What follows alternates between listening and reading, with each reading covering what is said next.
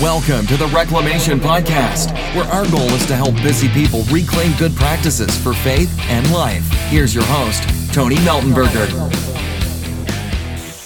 All right, well, hey, welcome everybody to the podcast. I'm here with my lifelong friend and mentor, Reverend David Hood. Hey, Tony. So glad to be here, man. Thanks. Appreciate it. Tell us a little bit about yourself. Where are you at now? What are you doing? What's the scope of your life? Yeah, so I'm in the, 15th year of ordained ministry in the United Methodist Church. I'm in my fourth appointment. Currently, I'm serving at Cornerstone Church in Westchester, in Ohio. Now, appointment is like job, right? Yeah, it's kind of like, it's the fourth church I've served in. Oh, gotcha. And Cornerstone is a 25-year-old church plant, and I've been there about 6 months, and so we're kind of learning each other's rhythms, and we're still in that kind of bit of that honeymoon phase. They're learning who Dave is, and I'm learning who Cornerstone is. And you guys had to move, actually, to take that position, didn't you? Yeah, we did. We were living on the southwest side of Cincinnati, and we moved up to Westchester, moved our family there, and that was it's always a major process when you move, but I find so that just for a point of clarity, who is kind of your family? Who did you have to move with? Yeah, so my wife and I, we've been married just last week. We celebrated our 28th wedding anniversary. Wow! Congratulations, you're old. I got married when I was 4. Our 28th wedding anniversary, and. We got married when we were 18 years old, and I would not recommend that. We had 4 children by the time I was 25. Why would you not recommend that? Because 28 years, I mean, you guys have like done it. What would be your biggest, like, hey, I'm 18, I want to get married. Dave, talk me out of it. It's just hard. At 18, you don't know what you don't know, and not only did we get married, we had children immediately.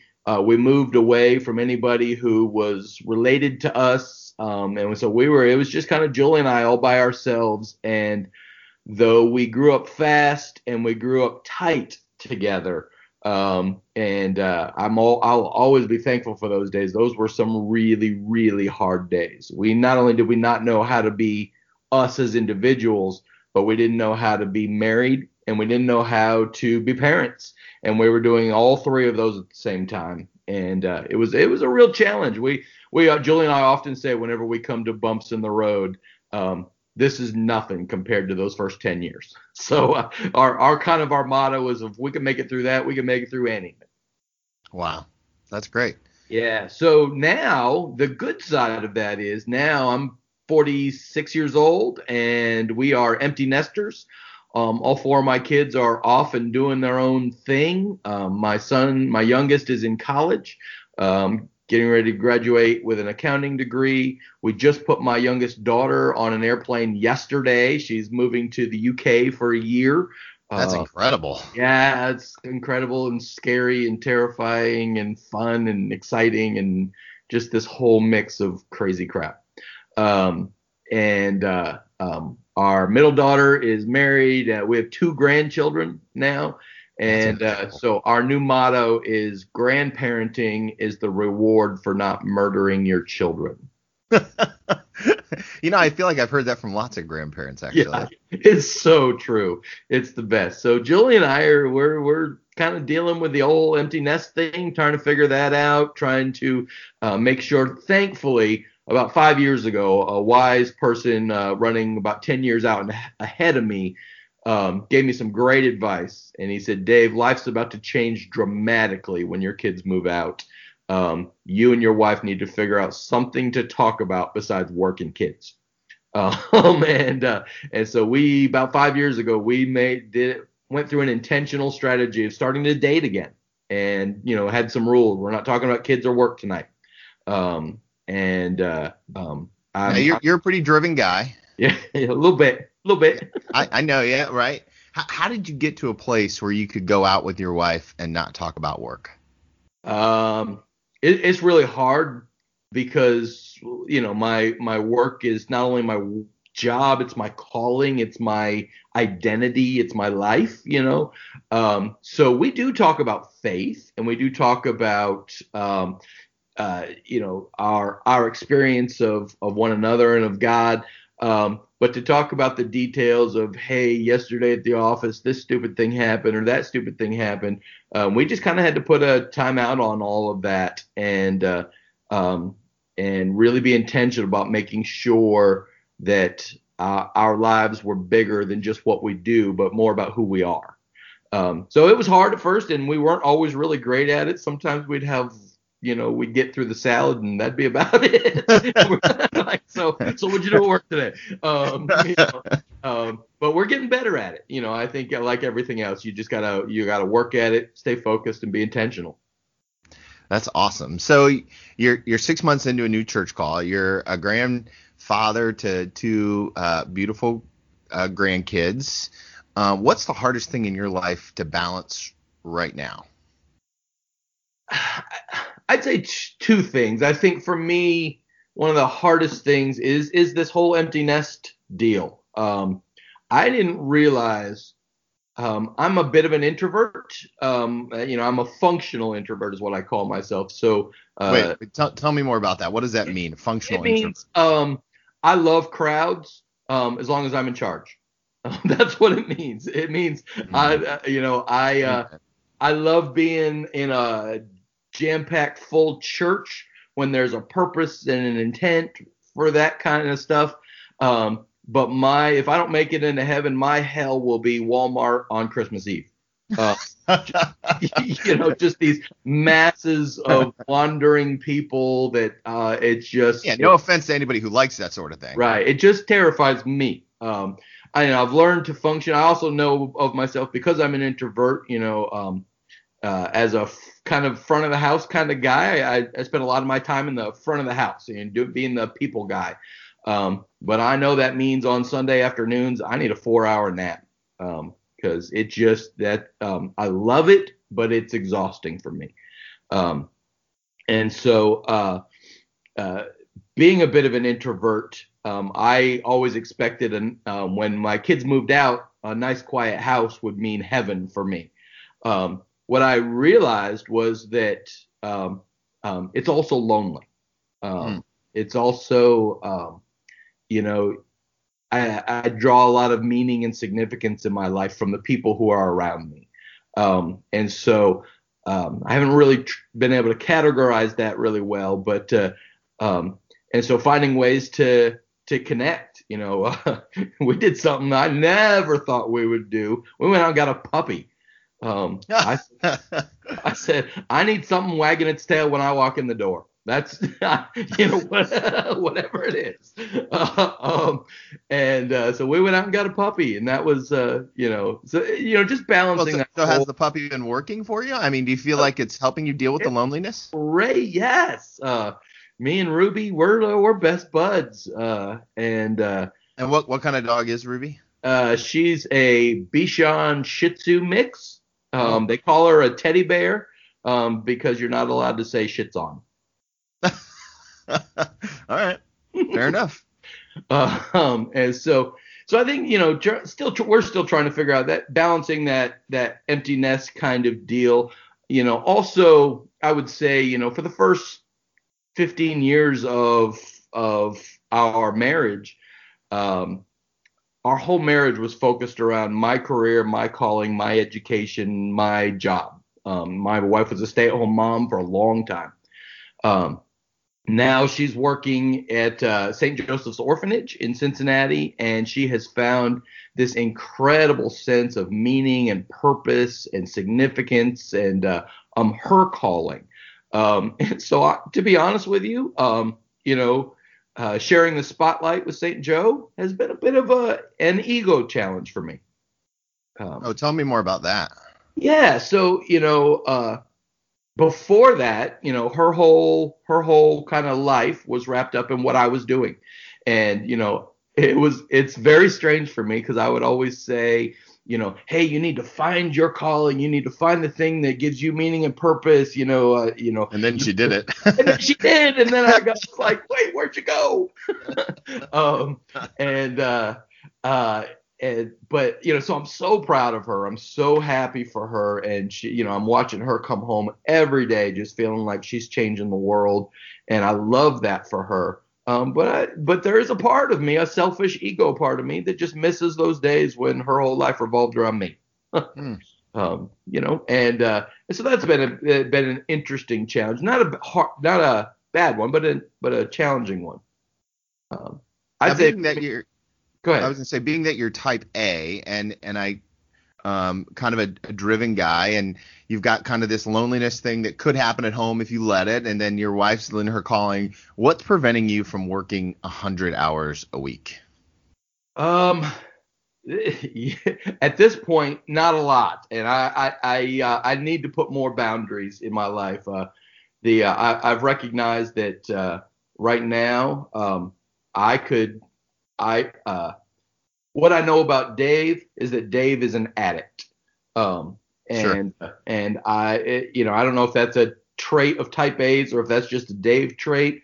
But it certainly resonates with me. Yeah. It's very easy for me to get addicted to anything, addicted to work, addicted to sex, addicted to alcohol, addicted to, you know, just, I always, say that, you know, I'm addicted to more. And so, for me, I have to have some really careful boundaries in my life. You're one of those. I've got some accountability partners who are holding me accountable. I've also learned from some pretty hard crashes and burns in my life how important it is to have some balance in life.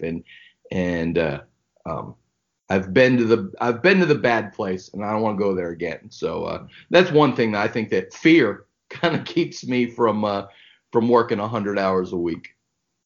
Now, can you see yourself now when you feel like you're sliding into a dark place? I mean, like, what's the difference between now and when you had those hard crashes? I was telling a friend of mine the other day that the way I understand my own addictive nature is almost like there's a shadow living in me, and I can feel it. I can literally feel it. And this is going to sound so weird to those of you who don't struggle with addiction and stuff like that, but I can literally feel it when I put a boundary around area A. I can literally feel that shadow picking up and moving to boundary B. To area B of my life where I don't have quite such tight boundaries.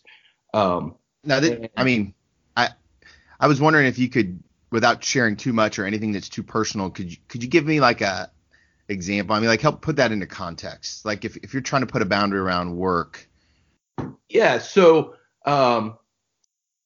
10 years ago, I was on a work addiction tear. And it almost destroyed my family. I lost my job. I almost lost my family. I almost stepped out of church ministry altogether because I was so work driven. I put some really hardcore boundaries around that. And what I noticed is that immediately that shadow is the best way I know how to describe it. Picked up and moved into a sex addiction. Yeah. And I never cheated on my wife or anything like that, but it was just, I could feel this whole need for more shift into that area of my life. So I put some boundaries around that. And then, you know, there was a point where I was struggling with alcohol, drinking too much, you know, after I put some boundaries around, you know, so it feels like I've watched this shadow side of me just look for new ways to exert its influence in my life. And I'm at a point in my life where it's not about, for me, it's not about chemical addiction and those types of things, although those are real. For me, this is a bit of spiritual warfare. I think the adversary knows that a healthy vital, God-focused Dave is very dangerous to the cause of bringing down the world. And any way to keep me out of focus from what God is doing in my life, or what God wants to do in my life, is a win. So again, I recently put some boundaries around, when can I have a glass of wine? Those types of things, and put some really hardcore boundaries around that. And so there's this sense in my life where I'm thinking, all right, I'm interested to see where this lands next. Well, let's drill down on the boundaries a little bit, because I think that certainly resonates with me, and I imagine it resonates with a lot of leaders and people out there, busy people. How do you one, decide what a boundary is, and two, how do you enforce it? Because I don't know about you, but I have this unique ability to talk myself out of a boundary almost every time I set one if I wanted to. Well, for me, that's one of the nice things about being a bit of a type A. As type A's, we don't do anything a little bit. Amen. If we're gonna dive into addiction, we're gonna dive in all the way. And if we're gonna dive into boundaries, we're gonna dive in all the way. What I know of myself is that once I get to the point where, in 12 steps, you got to get to that place where you can recognize the need. And once I can get to that place, which most often is tends to be a little later than it should be. But once I can get to that place, it's really not all that hard for me to go, all right, this is it. I'm done. And I create some always and nevers in my life. This is what I will always do, and this is what I will never do. And because I'm a type A, if that's what I'm doing at the moment, I'm going to do it all the way, which, is one of the benefits to being with as many challenges as there are. So do you write those down? How do you keep track of them in your head? Yeah. So, I don't write them down. I do tell them to people, however, sure. People who love me. I make sure that there are people who love me enough to throw the BS flag and just be honest and ask me how things are going. People who I have committed never lie to. So that's most of the time the way I keep a hold of that. I'm also a very goal-driven person. Tony, you remember you and I were kind of in trying to figure out how to do run more regularly. Yeah. And what I learned about myself is I can train for a race. As long as there's a goal in mind, I can get there. But as a lifestyle, it's much harder for me. If there's an end goal that I'm trying to achieve, then nothing can stop me. But what I found was I ran 2 half marathons, and the day after those half marathons, I didn't run again for 6 months. Wow. just because, the goal was done. Why would I run? So you set goals around your boundaries. Well, I do. And the other thing I'm learning, the older I get, the more I'm learning how important lifestyle versus goals is. Goals are important, but if they don't manifest in lifestyle, then, I'm not sure they've really accomplished their task. I guess maybe a better way to say it is goals for goals' sake aren't always effective, but goals that contribute to a lifestyle change are effective.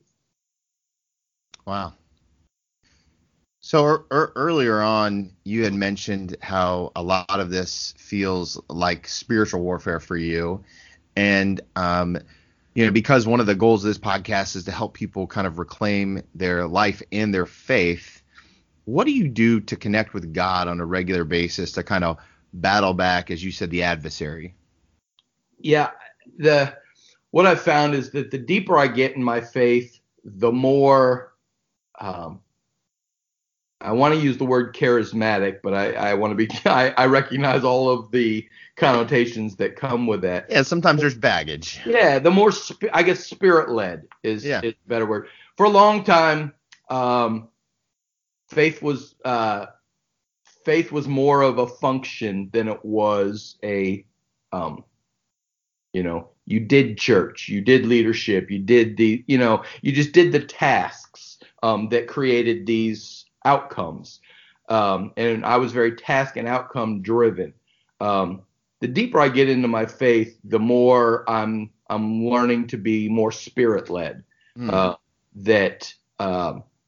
there is a space to allow space, and this is tough for a type A like me, to allow space for the unknown, the unproven, the uncertain, and to allow space for God to do something I haven't already worked out in my head, has been a real blessing for me and also a real challenge. I'm the type of guy who I'll plan a year's worth of sermon series out, and have everything organized and have everything, under wraps.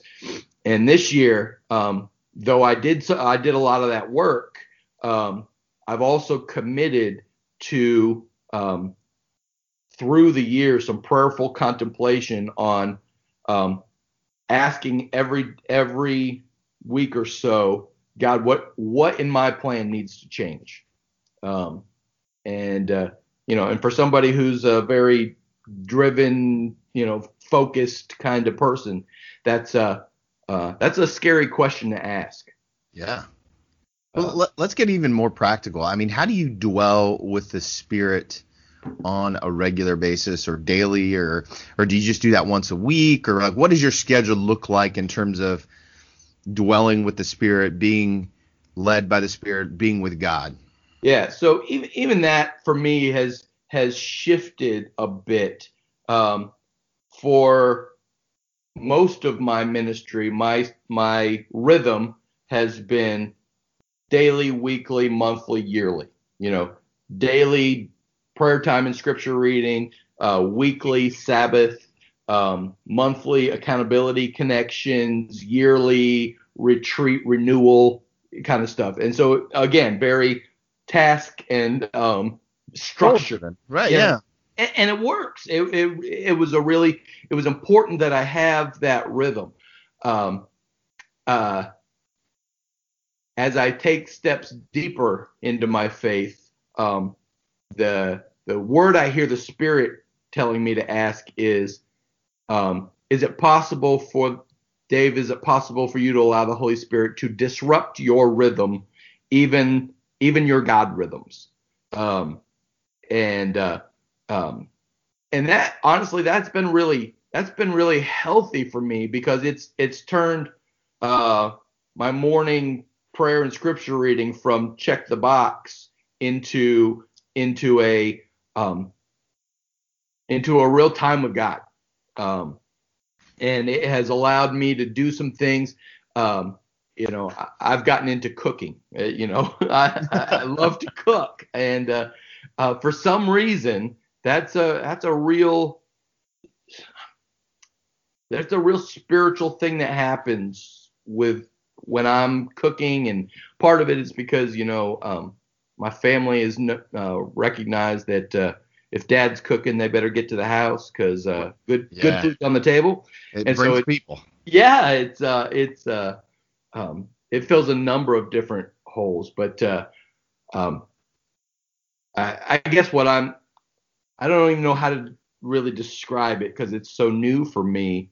But for so long, my spiritual disciplines were very structured. Yeah, A plus B equals C kind of thing. Yeah, and so. So now God is challenging me, don't throw away your structure, but what would happen if, or what could you do, and so God's really challenging me around next level giving financially through our church, and because I've always had a very structured approach to giving, and what would happen if, Also,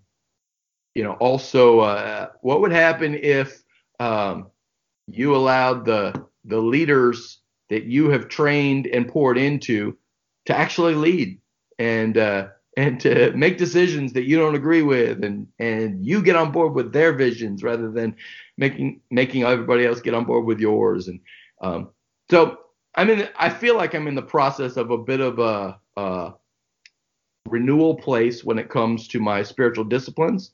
I don't know where they're going to shake out, but I know I'm moving from super structured to more organic. I mean, it sounds like God has you on this incredible journey of about giving up control. Yeah. The other thing is that, for me, I spent some time before I got to Cornerstone. I was in a wonderful church with wonderful people, but it wasn't a good fit for me. And I wasn't a good fit for them. And what I discovered during that time was that I was really struggling to be who God called me to be, because they wanted something else. Yeah.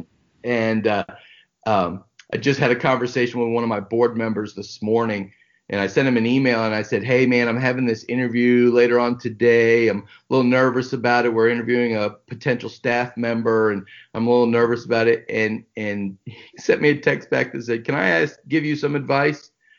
And I'm like, "Sure, always." And his answer was, "Be the winner that you are." He said, "Stop whining, stop second guessing yourself, and go out and make it happen."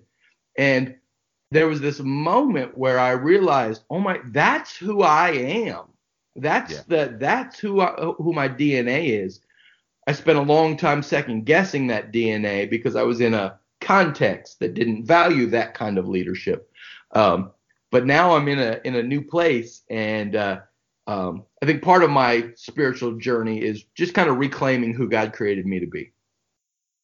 So practically speaking, what are you reading? How does giving up control in your devotional time look on a daily basis? What'd you do this morning? Yeah, so I've been in the book of Proverbs here recently. I'm just the whole wisdom sayings and just kind of reading through, listening for God's practical advice in my life. It's kind of a New Year tradition for me. New Year, try to start new things. I find a lot of great advice in the book of Proverbs. So that's where I was this morning. You just read that and pray through it, or like take me through. Grab a cup of coffee, get into the weeds a little bit on this. Yeah. So I get up. I'm an early morning guy, so I'm up about 5 a.m. First thing I do, I let the dog out. I get some coffee. Me and the dog cuddle in the chair, and we do our devotions together. Same place every day. Yep, in my chair, right there in the living room. Do you think it's important to have space for that sort of thing? I've heard others talk about that the chair mentality and that place. I guess for me, I've moved so often that my place has shifted a lot. Yeah. So for me, the space is less important than the intentionality. That for the next 30 minutes or 45 minutes or whatever it is, this is time dedicated to God. The other discipline I have is that until I've done that, I'm not allowed to read emails or check text messages. And most mornings, I see that little green light on my phone, and it just eats me alive. And so, but for me, that's been a really good discipline, and I just read through the proverb once, or do you multiple times, or? I'm reading. I'm doing 30 days in Proverbs. I do a chapter a day in Proverbs. Sure. 31 days. I'm reading through Proverbs. Started on January 1st, and I just spend some time reading it. I do a little bit of a Lectio Divina style. I know that's a little nerdy for. It's an ancient way of reading scripture where you read it through one time and you just kind of ask, "What's that? what's that word that's popping off the page to me? Yeah. Then you read it through and you spend a little time meditating on that, praying, why is that popping off the page to me? Then I read it through a second time and I ask, okay, what's the sentence or phrase that that I feel like God might be speaking to me through? And then I read it through a third time, and by the third time I'm kind of skimming it because I know what it says by that time. But by the third time, I that's where I spend some time going, all right, God, what is it that you're telling me through this, through what I'm reading today? And I just I've learned to spend 70% of my time in prayer listening and 30% speaking. And so I do sit and just, you know, I've got a little gas fireplace in front of my chair, so I'll sit with the dog on my lap and just kind of stare into the fire and just be silent. Man, it's like a Norman Rockwell painting in your house. It's nice. It's nice. When I'm done with the Proverbs, I'm gonna, there was my plan is to study the life of David, Not you, David. No, right. The biblical David. David in the Bible, right? Like, and to really, kind of focus on him during February and March, and just kind of reading through First and Second Samuel and Kings, and reading some of the Psalms that David wrote and things that were written about David. I've got a YouVersion. I think it's YouVersion. Maybe something else, but kind of thing that's everything you need to know about David, life, love, and leadership. Oh, wow. And so I'm kind of excited about that. It's really challenging for me. It's really tempting for me to use that time as sermon prep and research time and so I'm not always really good at. And sometimes I do. Sometimes I go, ooh, this will make a great sermon, and I'll start writing. I have found that the less I do it on my computer, the less likely I am to fall into that mode. If I have my computer open in front of me, I'm likely to find something I really like and say, ooh, this will make a great sermon, and get lost in that rabbit trail. If I've got a hard book in front of me, an actual Bible, an actual book that somebody else has written, it's easier for me to stay focused. Oh, that's great. Now, do you, how do you manage the rest of your day, knowing, the kind of person that you've kind of told us that you are, and trying to be spirit led and kind of living in that balance? Do you, how do you keep your calendar? How do you kind of break up some of your life so that you build in the margin that you need? Yeah. So, one of the things I've done is I've spent some time figuring out what are the things I do best, and how do I do those more? And what are the things I do less well, and how do I do those less or empower other people to do them? And so that has led to a real development of my weekly calendar, where early in my ministry, my dad gave me some really great advice. He said, never take Mondays off. And I said, which is different for a lot of preachers, right? Yeah, I said, Dad, I'm exhausted on Monday. I'm tired. I'm frustrated. I'm cranky.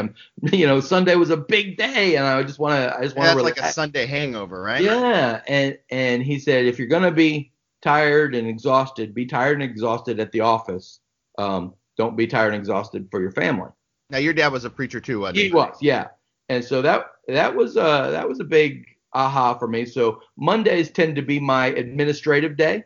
The administrative I do a lot of meetings on Monday. I do a lot of things that don't require a ton of creativity. Because I just don't have it on Monday. So I do a lot of administrative. I work with we plan out the week, on Monday. We wrestle through any, challenges that we discovered over last week. And so Monday is really focused on administrative. My day usually starts around 6 a.m. So are you in the office at 6 a.m.? I'm not. I usually start working from home. I usually get in the office around 8-ish. But my work day ends at 3. Yeah. that's kind of a leftover from when my kids were in school. Now my granddaughter's living with us, and so every day at 3 o'clock I get to go pick her up from school, and she and I get to spend some quality time together until her mom gets off work. And so I've structured my day that way. The best thing I did for myself this year was give myself permission to take Wednesdays as a work from home day. That was revolutionary for me, because I don't know what your office is like, but I can get zero study or writing done in my office.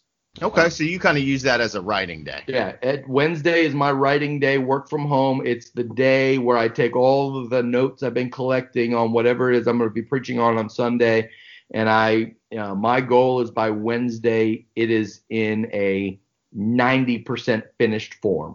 Now, are you accessible to your office on that day, or do you they just know to shut it down? Don't bother Dave on Wednesday. There are 3 people who have access to me on Wednesdays. In my 3 are those 3?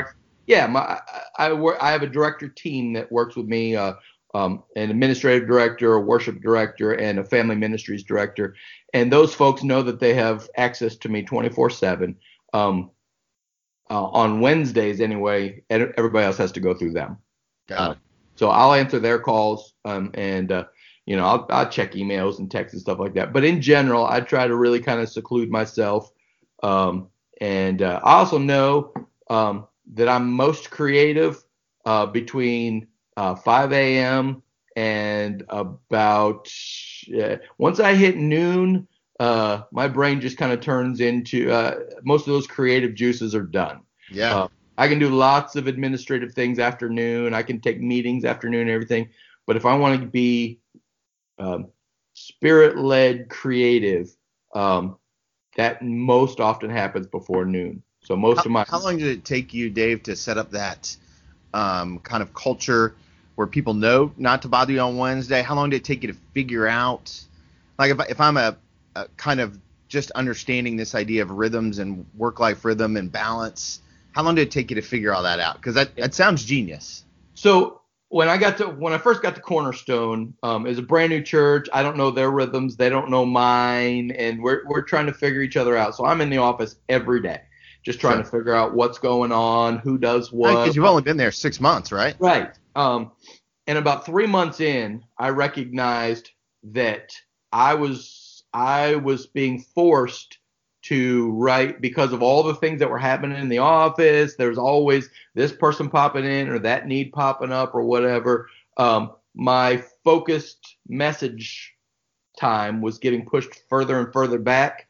And all of a sudden I'm writing on my days off. All of a sudden I'm writing in times where I feel like I haven't had enough time to really process. And I recognize that my ability to focus on the number one thing I was hired to do was suffering because I was in the office. And so I said, all right, something's got to change. Yeah. And so about 4 months in, I went to our staff and I said, hey, listen, guys, I do a lot of things around here, but the most important thing I do is preach. And I need to create some time to make that excellent. And so we moved 2 meetings and we shifted a bunch of things. And, so it took me 4 months to figure that out in a new setting, but that's also based on, 15 years of learning my own rhythms and how a message comes together for me. Now you're the boss. So that makes that goal a little bit easier. What would you say to like somebody who's maybe just a creator or a manager and they're kind of in that middle? How would you tell them to go about making that sort of change so that they could adjust their schedule?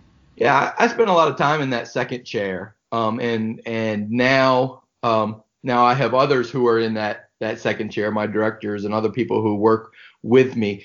I guess 2 things. When I was in that chair, I felt like it was my responsibility to tell my ultimate authority, whoever my leader was, whether it was a director or a senior pastor, to help them understand how I can be most effective.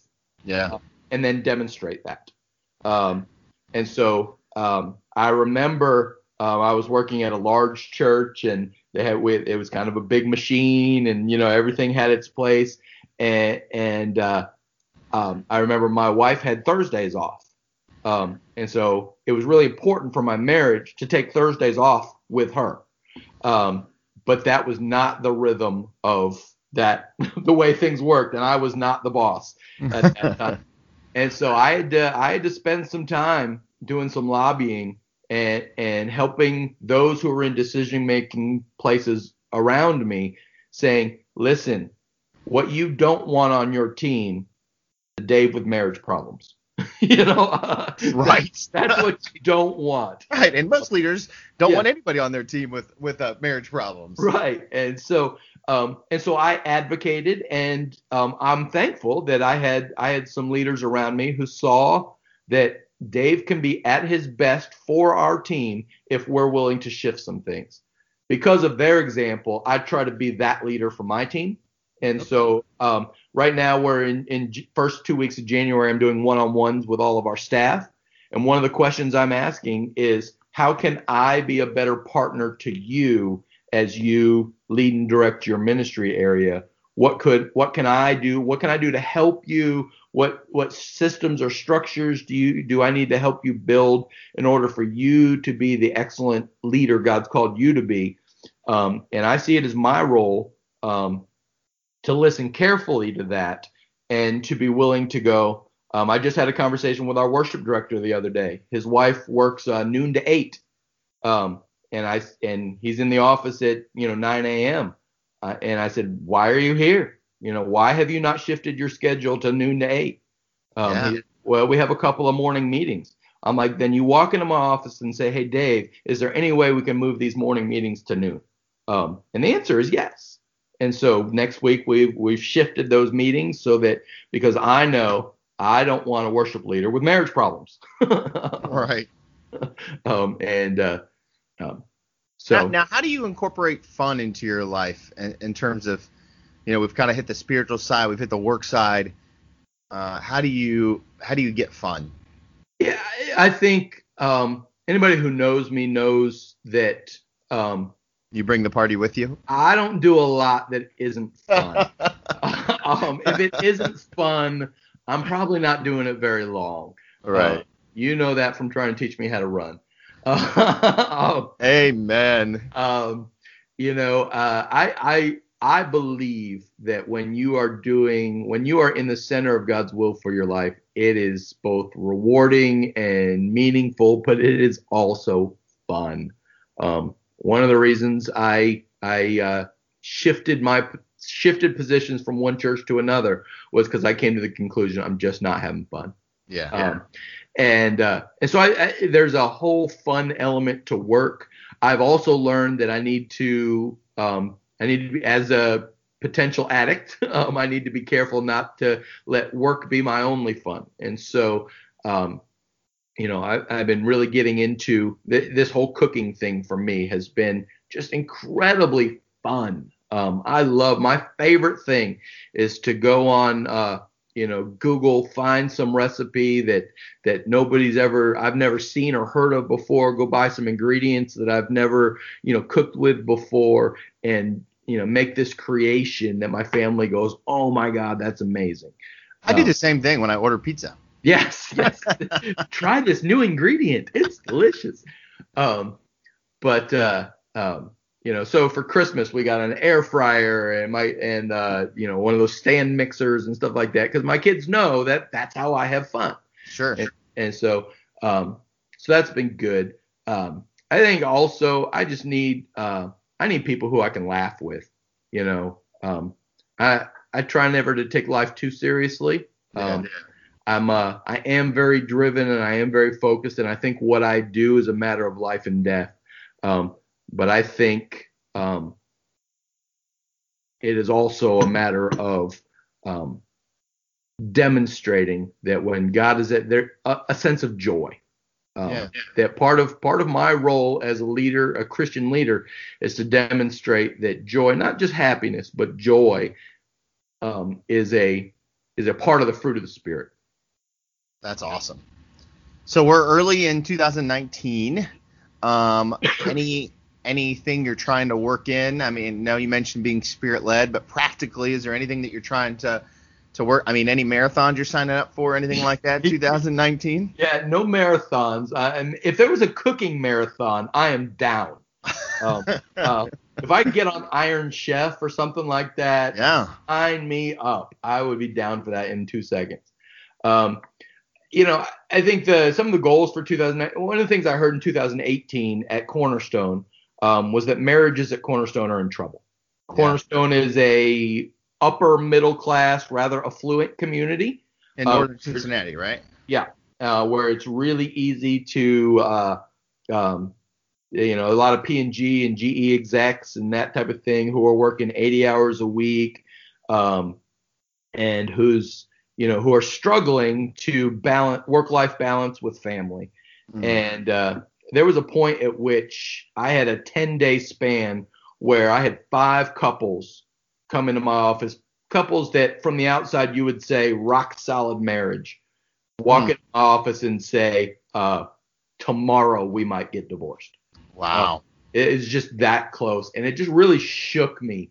And so, you know, I'm really focused this year. January, we're doing a whole January and February, we're doing an 8-week series on marriages. You're going to come and do a marriage retreat for us. We're excited for that. Yeah. We're going to focus on, parenting and we've really spent some time in 2018 saying, what are the needs in our community? And in an affluent community, it's easy to hide those. Yeah. But that's one we've recognized. And so we're really focused on that. The other thing I'm really excited about is, like I mentioned, Cornerstone is a 25-year-old church plant. Cornerstone was planted by 25 or so young families who were mission-driven, focused on being the light of Christ in this community, and passionate about what God had called them to do. That's what planted Cornerstone. That's what blew it up, and that's what created Cornerstone into what it is today. Those folks are now retiring, and they're moving to North Carolina, and they're moving to Florida, and they're going to the lake on the weekends and beach and all that kind of stuff. And so those folks are beginning to step into a new season of life. And what we have not done a good job of is redeveloping that next generation of young leaders. So I just sent out an email to 25 couples, individuals and couples in our congregation under 40 who I believe have the potential to become the next driving force for the next season of Cornerstone. And I'm inviting them to a year-long small group experience that I facilitate. And my hope is that as I pour into them spiritually, they're going to pour into me and into each other with some of their business gifts that they've learned, and some of the, a lot of these folks are upper management kind of folks. Many of them own their own companies and stuff like that. So they've learned a lot of things. They're entrepreneurs, and I was just talking to my worship leader yesterday about time management, and I told him, I said, you need to be a part of this group so that you can learn from some of these other young leaders who have figured some of this stuff out and learn their secrets and that type of thing. So I'm really excited about that. I think my understanding after 6 months of Cornerstone is that Cornerstone is, after 25 years, is started as an incredibly focused, mission-driven organization. And then 25 years created some scope creep, and they are hungry to refocus. And so in March, we're going to do what I call an identity discovery process, where we really redig into who are we, who is God calling us to be, our mission, vision, and values. And then this fall, kind of relaunch the church. And my hope is that these young leaders who have been part of this discipling relationship become the next generation of drivers of our church. Yeah, in a lot of ways, you're reclaiming the life and faith of Cornerstone, it sounds like. Yeah. Now, do you think that with those leaders, small group wise, just real practical, real fast, are you going to meet with them weekly, biweekly, once a month? What are you going to do? Yeah. So my plan is once a month in person, once a month via the internet. Do a Zoom opportunity once a month where you can kind of log in and connect, and then once a month in my home. Interesting. I'm excited for you and for Cornerstone and what God's doing there, and certainly it sounds like an incredible time. I'd love to follow up at some point and hear how that leadership group is going. Yeah, for me the biggest trick is the reality that all of us as leaders live into. There is no good time to schedule it. Yeah, it just doesn't exist. And so you just have to pull the trigger and go on faith and remind folks that there is always time and money for that which we value most. That's awesome. Now, what about in your own faith walk? Any personal goal for you 2019? Yeah, I think, some of the ambiguity you were hearing earlier as I move from structure into more spirit-led, I'm really intent and focused on trying to figure out exactly what that means for me. What does a spirit-led, less tactical Dave look like? Wow. And so that I think that's a very scary place for me to be, because I have a feeling that's going to require a whole lot more listening than it requires planning and action. And I'm pretty good at planning and action, not always great at listening. That's awesome. Well, hey, man, thank you so much for your vulnerability, your authenticity today. Thank you for just being an incredible guy who's walking through the balance of life and faith. If anybody wants to know more about you or Cornerstone, what's the best way for them to connect with you? Yeah, cornerstonechurch.org is our website. dhood@cornerstonechurch.org is my email address. And come and hang out with us sometime. Send me out an email or something like that. I'd love to connect with you, and I'd say those are the best ways to do that. And the marriage retreat in February, it's the first weekend in February, open to everyone? Yeah, February 1st and 2nd. You can go on the Cornerstone website and sign up. It's only $50. You get 3 meals, Tony's book, and a lifetime worth of life lessons. We've been using the phrase, this is an opportunity for you to invest in the second most important relationship you'll ever have. Oh, man. Sounds exciting. I know I'm excited to be there. Karen's excited to be there. It's going to be a great weekend. Yeah. Hey, brother, thank you so much for your time today. Hey, thanks, man. I couldn't be me without you, so I appreciate you.